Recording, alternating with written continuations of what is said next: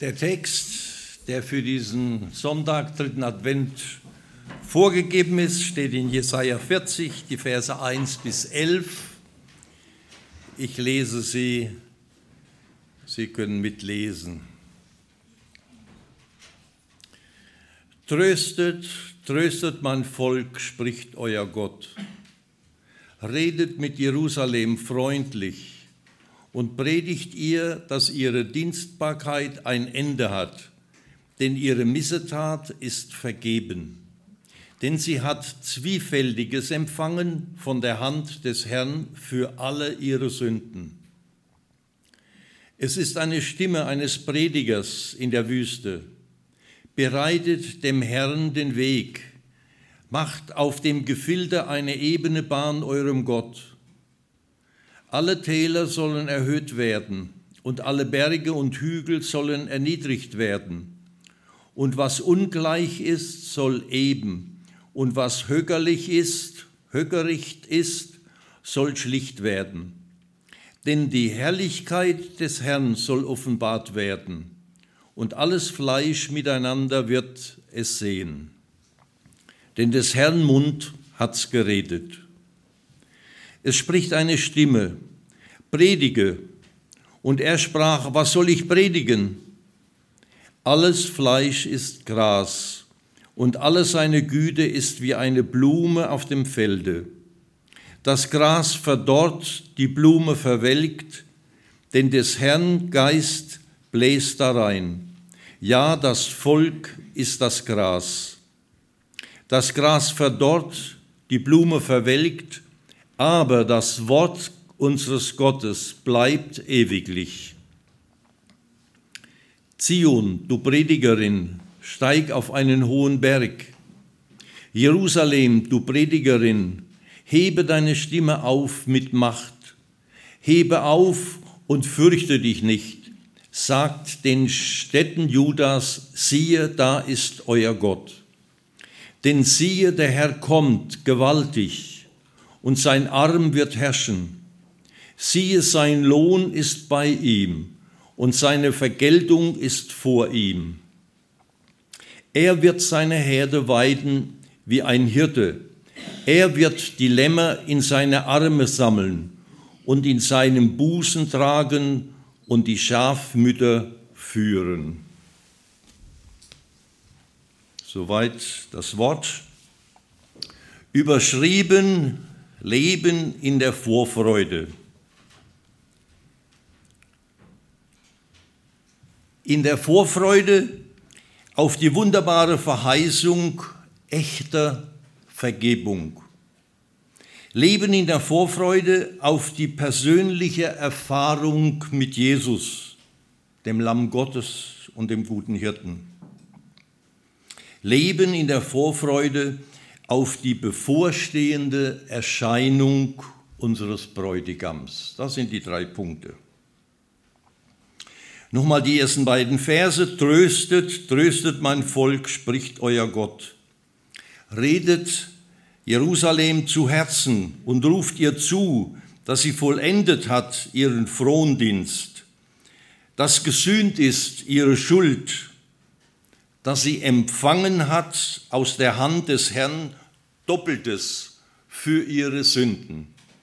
Diese Auslegung von dem Doppelten da gibt es die Möglichkeit, dass dann, dass sie für ihre Schuld eine doppelte Strafe bekommen haben, aber das äh, hat mir nicht gefallen. Ich habe die andere äh, Übersetzung und Auslegung, wo für alle Sünden eine doppelte Vergebung uns verheißen ist. Und darüber möchte ich sprechen.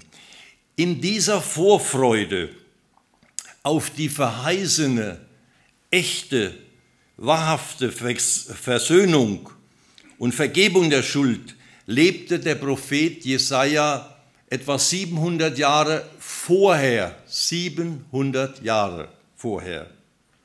Denn zu der Zeit im Alten Testament, sowohl in der Stiftshütte als nachher im Tempel, war, waren die Opfer ja nur eine Stundung ein Anschreiben, so wie wir das früher gemacht haben, als wir eingekauft haben und der, der Verkäufer da so eine, ein, ein Heft hatte, wo er aufgeschrieben hat.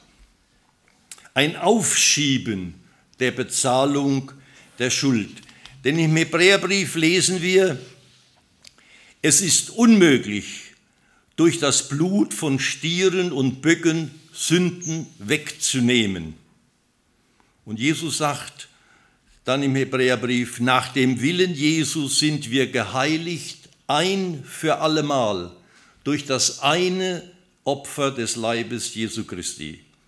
Also echte Vergebung und definitive Tilgung der Sünde ist erst durch den Sühnetod Jesu am Kreuz ein für allemal geschehen. Und davon spricht Jesaja 700 Jahre vorher durch diese Verheißung und er lebte in dieser Vorfreude, dass es nicht nur dieses vorübergehende Stunden gibt der Schuld, sondern eine echte Vergebung geben wird. Und wir heute sind eingeladen zu dieser Vorfreude auf die doppelte Vergebung der Entlastung, die der Buße folgt. Luther sagt, die Buße ist ein fröhliches Geschäft. Ich weiß nicht, wie Sie darüber denken, wie ihr darüber denkt. Wer kennt nicht dieses freudige Gefühl nach einer Versöhnung, nach dem gegenseitigen Vergeben, nach dem Empfangen der Vergebung? Diese Vorfreude wünsche ich euch, dass ihr nicht Angst habt davor, Sünde zu bekennen, euch zu versöhnen, sondern in der Vorfreude dieses herrlichen Gefühls hinterher. Jetzt die Frage, worin besteht denn diese doppelte Vergebung, die dem Jesaja verheißen wurde? In 1. Johannes 1,9 lesen wir, wenn wir unsere Sünden bekennen, so ist er, Jesus, treu und gerecht, dass er uns die Sünden vergibt. Viele machen dann Punkt. Wunderbar, vergibt die Sünde, die ich getan habe. Aber hier geht es weiter. Und reinigt uns von aller Untugend. Jesus schenkt also nicht nur Vergebung, sondern er schenkt auch Reinigung von der Untugend.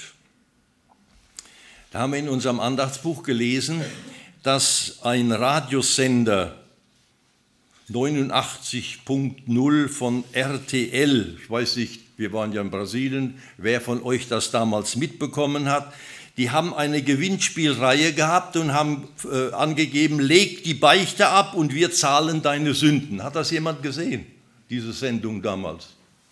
Muss es ja gegeben haben, nicht? Also leg die Beichte ab und wir bezahlen deine Sünden.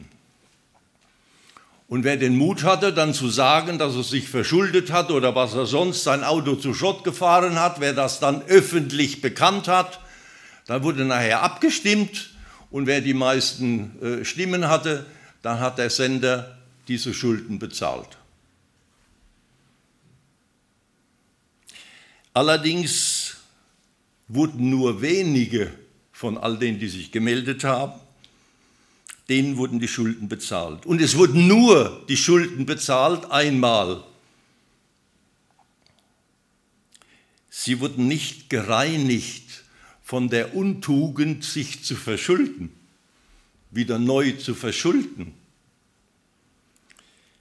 Untugend, von der uns Jesus reinigen will, ist ja nicht eine Tat. Es ist keine Handlung, die einmal geschieht, sondern eine Haltung, eine Eigenschaft, ein Zustand. Und davon will der Herr uns reinigen und nicht nur das, was wir getan haben, vergeben, sondern er will uns reinigen. Die Bibel nennt das auch Heiligung. Also Jesus schenkt komplette, nachhaltige Vergebung inklusive Heilung von Untugend. Und das ist die doppelte Vergebung, die dem Jesaja verheißen wurde. Nicht nur vergeben der Schuld, sondern auch reinigen, damit wir weniger oder ganz geheilt sind. Leider ist das Wort Beichte bei uns Evangelischen etwas schief angesehen. Und das Bekennen von Sünden, das sich aussprechen mit einem Seelsorger, weithin in Vergessenheit geraten. Es ist altmodisch, wie gesagt, katholisch. Und dabei ist Bekennen, so wir unsere Sünde bekennen, ist nicht ein Vorsatz, den wir uns nehmen, ich mache es nicht wieder, ich habe Mist gebaut, sondern ein Verbalisieren, ein Aussprechen. Und wir tun gut, das vor Menschen oder vor Zeugen, vor, vor einem Menschen Gott aussprechen, wirklich verbalisieren. Es ist gut, dass wir hier im Gottesdienst in der Gemeinde im Anschluss an den Gottesdiensten hier vorne Gebetsdienst anbieten. Für Kranke, Bedrückte, Belastete oder wer sonst ein Gebet wünscht. Das ist eine gute Sache und dazu kann ich nur ermutigen, davon, von dieser Möglichkeit Gebrauch zu machen. Gleichzeitig möchte ich aber auch ermutigen, das zu tun, was Jakobus schreibt. Kapitel 5, Vers 15. Das Gebet des Glaubens wird dem Kranken helfen und der Herr wird ihn aufrichten. Und wenn er Sünden getan hat, wird ihm vergeben werden. Darum bekennt einander eure Schuld und betet füreinander, damit ihr geheilt werdet. Der zweite Punkt, Johannes der Täufer. Das war also die Hoffnung und die Vorfreude von Jesaja. Jetzt kommt Johannes der Täufer der im Text erwähnt wird, erlebte in der Vorfreude auf die persönliche Begegnung mit Jesus, dem Lamm Gottes. Eine Stimme ruft in der Wüste, bahnt den Weg des Herrn, ebnet in der Steppe eine Straße für euren Gott. Jedes Tal soll sich heben, jeder Berg und Hügel soll sich senken, was krumm ist, soll gerade werden und was hügelig ist, werde eben. Dann offenbart sich die Herrlichkeit des Herrn. Alles Fleisch wird es sehen. Ja, der Mund des Herrn hat's gesprochen. Wie ein Hirt weidet er seine Schafe, auf seinem Arm sammelt er die Lämmer, an seiner Brust trägt er sie, die Mutterschafe führt er behutsam. Auch Jesaja spricht von der Vorfreude vom sogenannten ersten Kommen Jesu. Er wird kommen vom guten Hirten und von der Herrlichkeit des Herrn. Und die Stimme in der Wüste war Johannes der Täufer. Er sagt, ich bin eine Stimme, die da ruft in der Wüste, ebnet den Weg des Herrn, wie der Prophet Jesaja gesagt hat. Das ist Advent, der erste Akt. Weihnachten, die Geburt Jesu, die hier angekündigt wird. Johannes der Täufer lebte also in der Vorfreude auf Jesus, das Lamm Gottes und den guten Hirten. Das Lamm Gottes, das der Welt Sünde trägt, ein für allemal. Dieser ist, von dem ich gesagt habe, nach mir kommt ein Mann, welcher vor mir gewesen ist, denn er war vor mir schon da. Und der Jünger Johannes bekennt, und das Wort ward Fleisch und wohnte unter uns. Und wir sahen seine Herrlichkeit, die 700 Jahre vorher verheißen war dem Jesaja. Eine Herrlichkeit als des Eingeborenen vom Vater voller Gnade und Wahrheit. Und ihr Lieben, wir heute dürfen seine Herrlichkeit in unserem Alltag erleben und sehen. Und davon wird oft auch hier im Erlebnisforum Bericht gegeben, wie wir heute die Herrlichkeit des Herrn erleben dürfen. Wir kennen Jesus, das Lamm Gottes, und wir kennen Jesus, den guten Hirten. Und ich wünsche euch diese Vorfreude auf die nächste persönliche Begegnung und Erfahrung mit Jesus. Heute, in dieser Woche, diese persönlichen Erlebnisse, es sind oft kleine Dinge. Ich habe doch meinen Stick beim Engelrahmen gelassen, für Rundbriefe auszudrucken und nachher, als ich meine Predigt ausdrucken wollte, äh, äh, auf den Stick nehmen wollte, habe ich meinen Stick gesucht wie ein Stecknadel im Heuhaufen, überall und nicht gefunden. Nur ein kleiner Stick. Gebetet. Und dann kam mir eine Idee, die hat Gott mir eingegeben. Den hast du vielleicht beim Engelherrn vergessen. Da hast du nach dem äh, Rundbrief ausdrucken dich noch unterhalten und dies und jenes und hast du den vergessen. Habe ich angerufen, hat sich keiner gemeldet. Bin ich hingefahren, Sagt die Dame, ja, der liegt hier, den haben sie hier gelassen. Habe ich gesagt, lieber Herr, hab herzlichen Dank. Kleine Dinge, Erfahrungen mit Jesus erlebt, er ist unter uns. Dritter Punkt, wir leben in der Vorfreude auf die bevorstehende Erscheinung unseres Bräutigams. Von, der, von Weihnachten und von den Geschenken und so weiter brauchen wir nicht viel zu erzählen. Das wird ja sonst schon sehr häufig proklamiert. Also heute im Gottesdienst wollen wir vom Text her von der Vorfreude auf die Erscheinung unseres Bräutigams. Wir leben, leben wir wirklich in dieser Vorfreude auf die Erscheinung unseres Bräutigams? Vers 10. Siehe Gott, der Herr kommt mit Macht, er herrscht mit starkem Arm.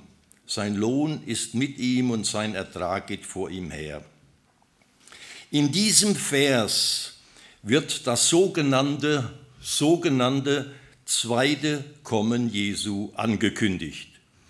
Advent, zweiter Akt, Wiederkunft Jesu. In der frühchristlichen Zeit drückte das aramäische Wort Maranatha, das wir alle kennen von der Offenbarung her, die Erwartung der baldigen Wiederkunft Jesu Christi nach seiner Himmelfahrt aus.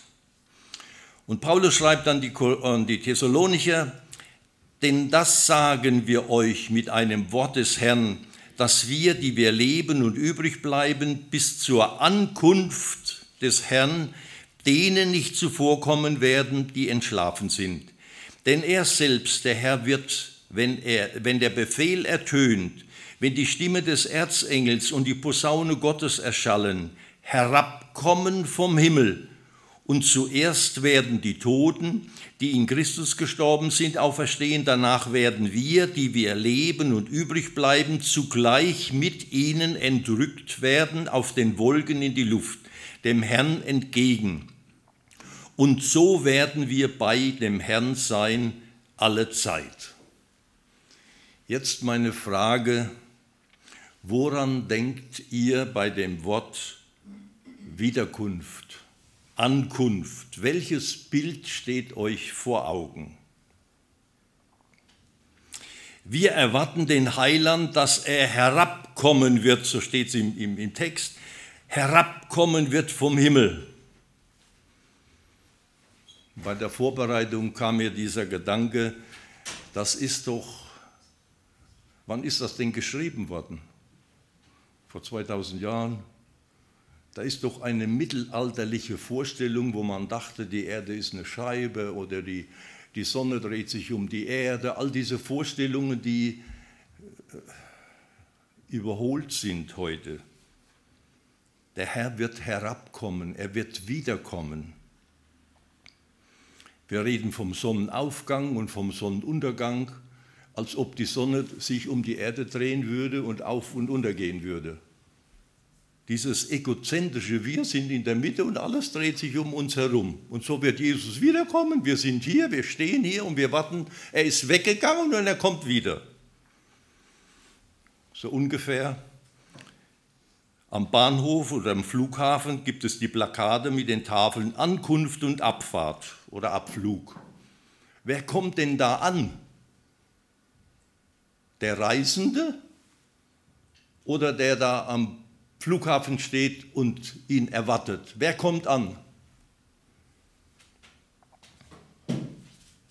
In einem Vortrag von Professor Dr. Werner Gier über das Thema Was ist Zeit und was ist Ewigkeit fand ich einige interessante Gedanken. Da schreibt er, Gott hat die Zeit erschaffen für uns Menschen, für diese Erde.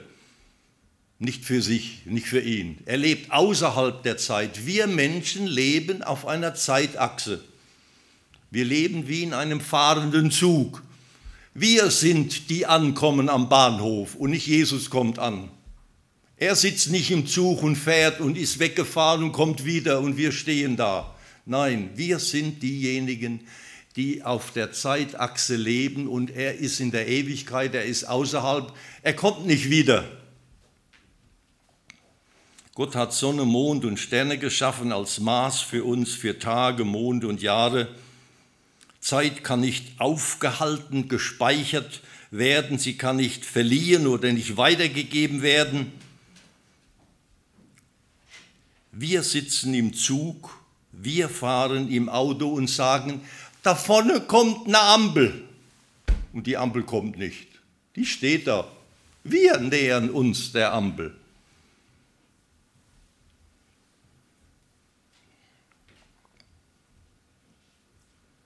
So ähnlich ist es mit der Ankunft oder Wiederkunft Jesu.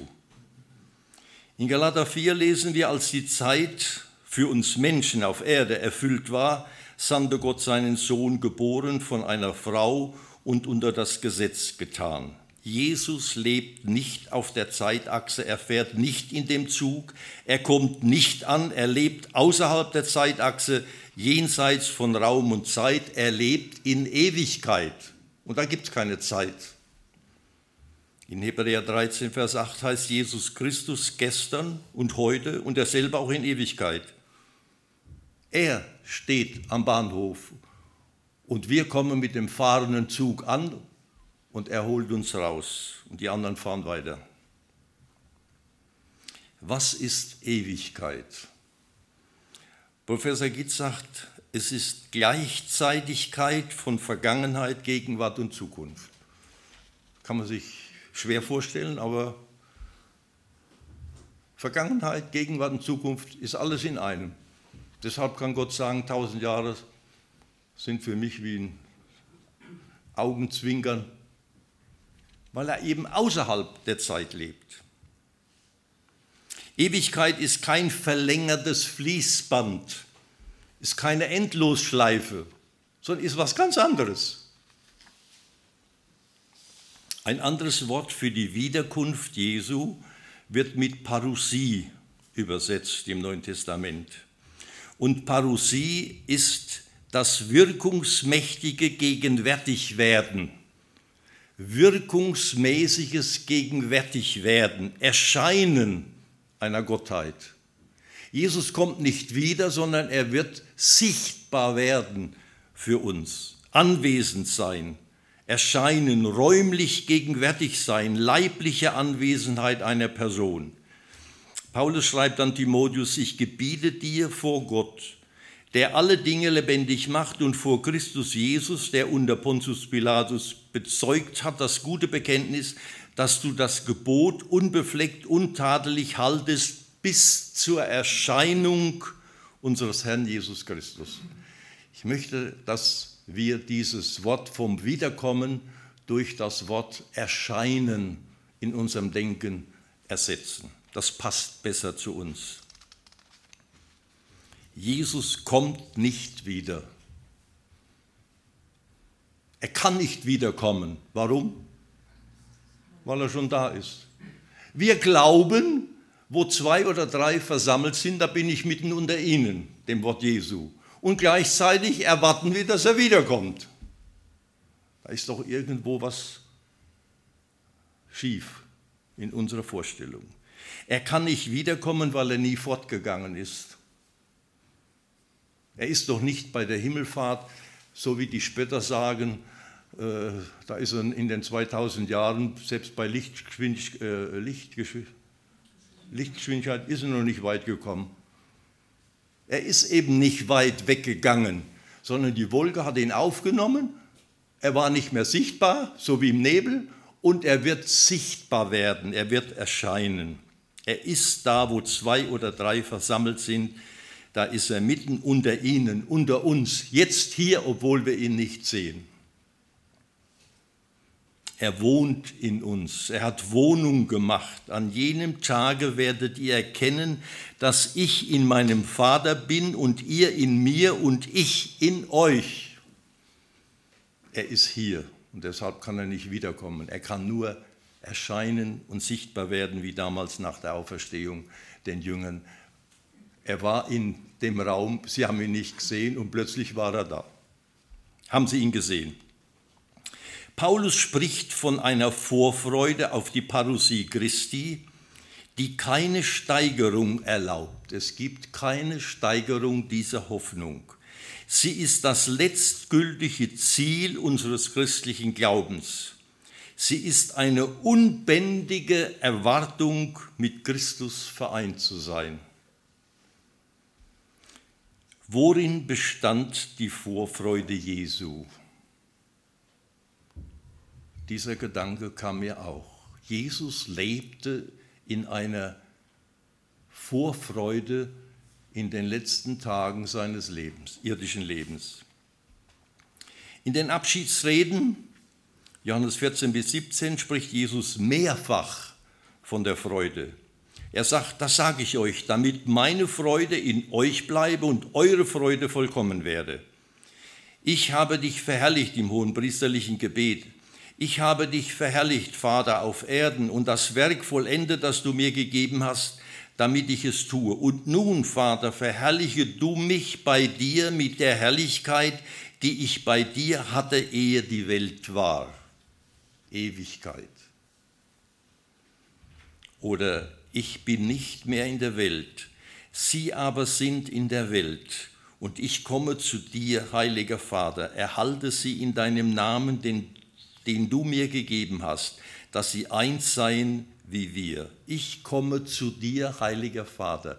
Das ist doch eine Sehnsucht, eine, ein Nachhausekommen. Wir freuen uns, dass der Kai schon nächst, äh, jetzt diese Woche kommt äh, und die Ping und der Samuel. Wir freuen uns auf ihr Kommen. Und so freut Jesus sich, dass er bald das Werk vollendet hat und zum Vater zurückgeht in die Herrlichkeit. Oder noch schöner, ich bitte aber nicht allein für sie, sondern auch für die, die durch ihr Wort an mich glauben werden. Das ist für mich ähm, ja, Mission. Jesus bittet nicht nur für die zwölf damals oder die, die, die, was weiß ich, wie viele da waren, sondern er bittet für all die, die im Laufe der Jahrhunderte noch zum Glauben kommen durch unser Zeugnis, hier in Hasloch bis an die Enden der Erde. Das klingt mir doch sehr nach Vorfreude Jesu auf die Hochzeit mit seiner Braut, mit der Gemeinde, oder nicht? Da hätte ich jetzt gern ein Bild vom Andreas da, eurer Hochzeit, aber ich habe mich dann für die Ringe entschieden. Vater, ich will, dass wo ich bin, auch die bei mir seien, die du mir gegeben hast, damit sie meine Herrlichkeit sehen, die du mir gegeben hast, denn du hast mich geliebt, ehe der Grund der Welt gelegt war. Leben in der Vorfreude auf den Bräutigam bedeutet ein Leben in der Reinigung. Johannes schreibt im ersten Brief, meine Lieben, wir sind schon Gottes Kinder, jetzt hier. Es ist aber noch nicht offenbar geworden, was wir sein werden. Wir wissen aber, wenn es offenbar, wenn er offenbar wird, werden wir ihn, ihm gleich sein, denn wir werden ihn sehen, wie er ist. Und ein jeder, der solche Hoffnung, unbändige Hoffnung auf ihn hat, der reinigt sich wie auch jener rein ist. Das nennt die Bibel Heiligung, ebenfalls ein Wort, das nicht mehr oft gebraucht wird und veraltet ist. Und nun zum Schluss. Im vorletzten Vers lesen wir ein ernstes Wort. In Vers 10 der zweite Teil. Siehe Gott, der Herr kommt mit Macht. Er herrscht mit starkem Arm. Siehe, sein Lohn ist mit ihm und sein Ertrag geht vor ihm her. 700 Jahre vor Christus hat der Jesaja das bekommen. Jenseits des Fließbandes der Zeit, auf dem wir leben, wenn das zu Ende ist, wenn wir abgerufen werden, gibt es nur zwei Ebenen, Himmel und Hölle wird auch wenig darüber gepredigt. Man soll ja den Leuten keine Angst machen mit der Hölle. Dr. Gitt sagt, er definiert die Hölle und sagt, nichts, was wir auf dieser Erde an Abscheulichkeiten erleben, hören oder uns vorstellen könnten, ist annähernd vergleichbar mit dem, was sich in der Hölle ereignet. Das ist biblische Wahrheit und Botschaft. Und vom den Himmel definiert er so: Nichts, was wir in diesem Leben auf Erden am Schönen, an Freude erleben oder erträumen könnten, ist annähernd vergleichbar mit der Freude und der Herrlichkeit, die im Himmel auf uns warten. Im letzten Gericht gibt es nur zwei Gruppen von Menschen. Würde ich es am liebsten fragen, welche zwei Gruppen gibt es denn?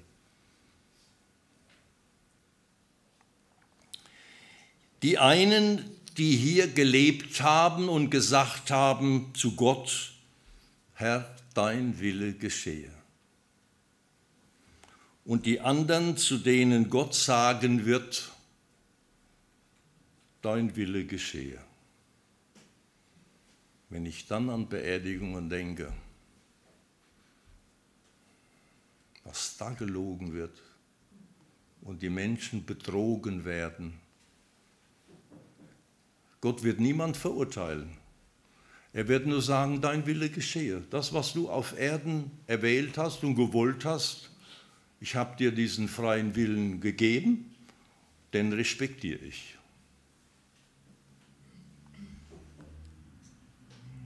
Zu welcher Gruppe wirst du, willst du gehören? Das ist ganz deine Entscheidung. Jemand sagt, Vergangenheit ist wie ein geplatzter Scheck. Die Zukunft ist wie ein ungedeckter Scheck.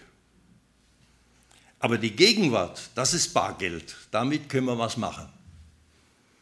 Und darum lesen wir im Hebräerbrief, wenn ihr heute die Stimme Gottes hört, dann verschließt euch seinem Reden nicht. Und weil ich so früh fertig geworden bin, habe ich noch einen I-Punkt oder Nachtisch. Heute Morgen haben wir gelesen in der Andacht, wie die Faust aufs Auge. Hat das noch jemand gelesen? Am dritten Advent 2015, vor drei Jahren, waren wir wieder mit einem Infotisch mit christlicher Literatur auf dem Weihnachtsmarkt in unserem Dorf vertreten. Gute Idee, ne? In diesem Jahr verschenkten wir zum ersten Mal auch Zuckerwatte an die Kinder. Angezogen vom Duft der Leckerei kam unser Bürgermeister in Ruhe an unseren Stand. Er erzählte von seiner Kindheit in Amerika und davon, wie sehr ihn dieser süße Flaum daran erinnerte. Während ich mit der Zubereitung der Zuckerwatte beschäftigt war, übergab ihm meine Frau ein Leben ist mehr Kalender. Mit Bedauern lehnte er das Angebot ab, er habe zu wenig Zeit zum Lesen. Mein Vorschlag war, den Kalender auf dem Fenstersims der Toilette zu platzieren. Verbringe, es verbringe doch jeder Mensch mindestens einmal am Tag dort ein paar Minuten. Da liegen bereits meine Pferdebücher. Ich bin doch Pferdeliebhaber, Pferdezüchter, erklärte er. Willkürlich griff er in den Kalender und schlug eine Seite auf und las dann laut die Überschrift aufs falsche Pferd gesetzt. Sein Gesichtsausdruck veränderte sich schlagartig. Diese Überschrift passte wie die Faust aufs Auge. Noch während er um Fassung rang, fragte er, ist das jetzt ein Zeichen Gottes? Genauso würde ich das verstehen, war meine Antwort. Dann nehme ich den Kalender doch mit, sagte er und ging mit seiner Frau davon. Gut, ne? Ja, und dann kommt der Bibelvers hinterher, den ich gerade gelesen habe. Heute, wenn ihr seine Stimme hört, verhärtet eure Herzen nicht. Lasst uns beten. Herr Jesus, ich möchte dir von Herzen danken, dass du in deiner Barmherzigkeit, in deiner Liebe, in deiner Fürsorge für uns zu uns sprichst. Durch dies und jenes, so wie zu diesem Bürgermeister auf originelle Art und Weise. So sprichst du zu uns durch Lieder, durch Anbetung, durch dein Wort, durch vieles.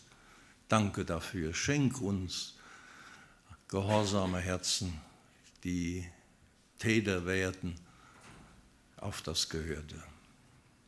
Amen.